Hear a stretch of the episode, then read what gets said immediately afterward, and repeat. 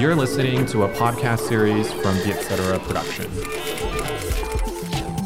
Biết tất là gì? Là podcast nghe xong biết thôi.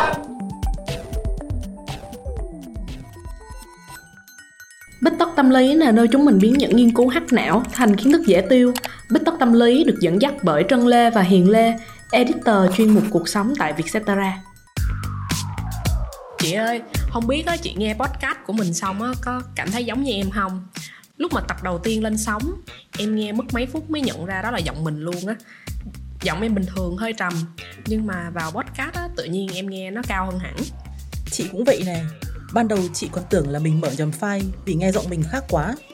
Mà hình như không chỉ mỗi chị em mình đâu.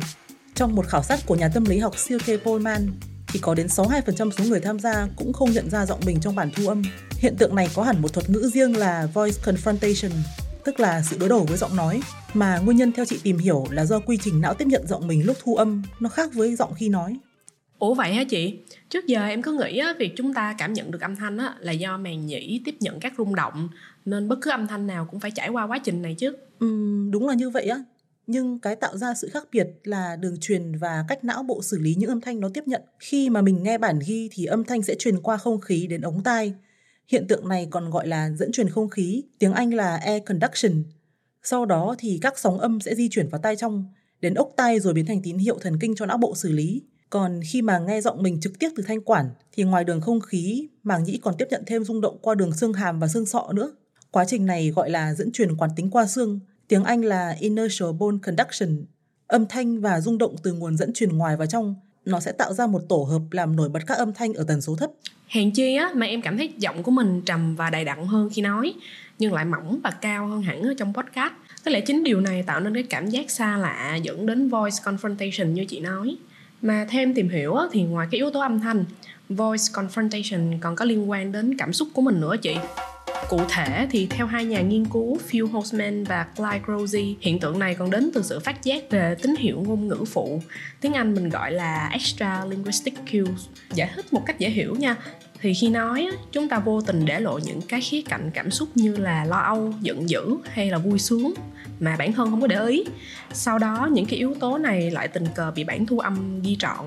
Thế nên á, khi mà nghe lại giọng mình thì mình mới cảm thấy nó khác hẳn những gì mà mình tưởng tượng về bản thân. Nó chính là cái hiện tượng mà người ta gọi vui là giọng ca vàng nhưng mà bàng hoàng khi nghe á chị. Đúng là nhiều lúc chị nghe giọng mình trong bản thu nó cứ ồm ồm như giọng nam giới. Xong rồi vỡ mộng tràn trề đặc biệt với ai mà có vấn đề về mặc cảm ngoại hình, tức là body dysmorphia hoặc là bức bối giới, tiếng anh là gender dysphoria hoặc là mắc các rối loạn ngữ âm thì vấn đề này nó lại càng trầm trọng, mà phụ nữ cũng nhạy cảm với giọng của mình hơn so với nam giới nữa.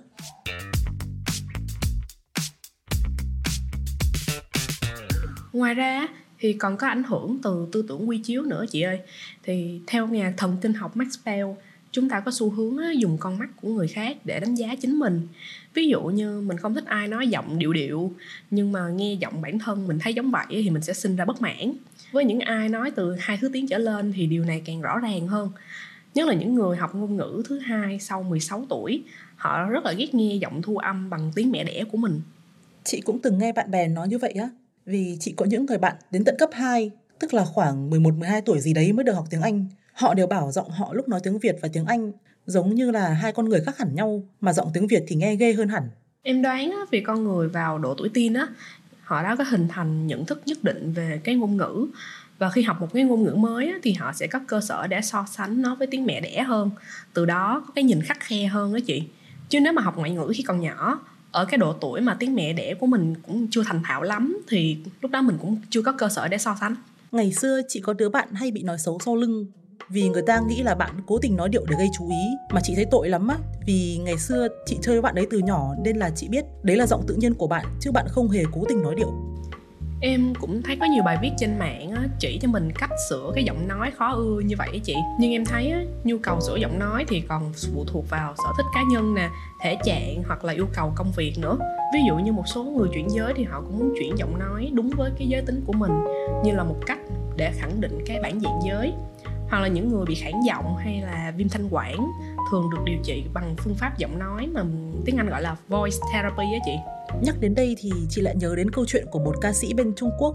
Chị đó bị viêm xoang nên là giọng chị ấy lúc mới vào nghề khá khàn và vì thế mà bị chỉ trích khá là nhiều. Mãi về sau khi mà trải qua trị liệu và tập luyện thì giọng chị ấy khá hơn hẳn so với trước kia. Nhưng mà em thấy á, trừ những cái trường hợp đặc biệt như cái chị ca sĩ đó ra thì mình cũng không nhất thiết phải sửa giọng nói để làm vừa lòng người khác đâu chị. Vì đôi khi nó có những cái mâu thuẫn giữa nhận định của ta và người ngoài về chính bản thân mình. Hiện tượng này được gọi là beautiful mess effect mà theo đó thì sự xấu hổ của mình á có khi lại là cái vẻ đẹp trong mắt của người khác. Có hẳn những cái nghiên cứu khoa học chứng minh á, hiệu ứng này đó chị. Nghiên cứu này được thực hiện trên những cái bệnh nhân có vấn đề về giọng nói. Khi được yêu cầu á, đánh giá bản thu âm giọng của mình á, thì họ hầu như đều có cảm nhận tiêu cực hơn so với ý kiến khách quan từ bác sĩ. Sau quá trình trị liệu họ được thu âm và yêu cầu tự đánh giá một lần nữa nhưng họ không biết đó là giọng của mình. Lần này thì họ xếp độ hấp dẫn của bản thu âm cao hơn hẳn so với những cái mẫu âm khác luôn á cái này thì chính chị cũng từng trải qua rồi này. Chị cũng đã nghe bản thu âm giọng mình và nghĩ là nó siêu tệ. Và thế là mặc định luôn mình là đứa hát dở. Cho đến một lần chị thu âm trong một đoạn video của công ty cũ, thì cái người quản lý của studio đó hỏi là chị có từng luyện giọng ở đâu không? Vì là chị sở hữu một chất giọng rất hiếm gặp ở nữ. Sau đó thì ảnh bảo chị thu âm thử một bài hát chưa thấy ai cover được giống ca sĩ gốc. Cái người ca sĩ gốc cũng sở hữu cái chất giọng hiếm đó. Và kết quả là giọng chị giống bài gốc đến 90% luôn. Về sau này chị nhìn lại thì cũng mới nhận ra là hồi đấy giới trẻ thường thích nghe những ca sĩ giọng cao và trong hơn là những người có giọng trầm và hơi ồm. Nhưng mà có những bài hát chỉ có chất giọng trầm, ồm mới thu được. Vậy tính ra cái cảm giác giọng kỳ phần nhiều đến từ cái khoảng cách giữa kỳ vọng và thực tế của chúng ta về giọng của mình chị nhỉ? Nên á, mình cũng không nên quá tự ti về giọng nói của bản thân.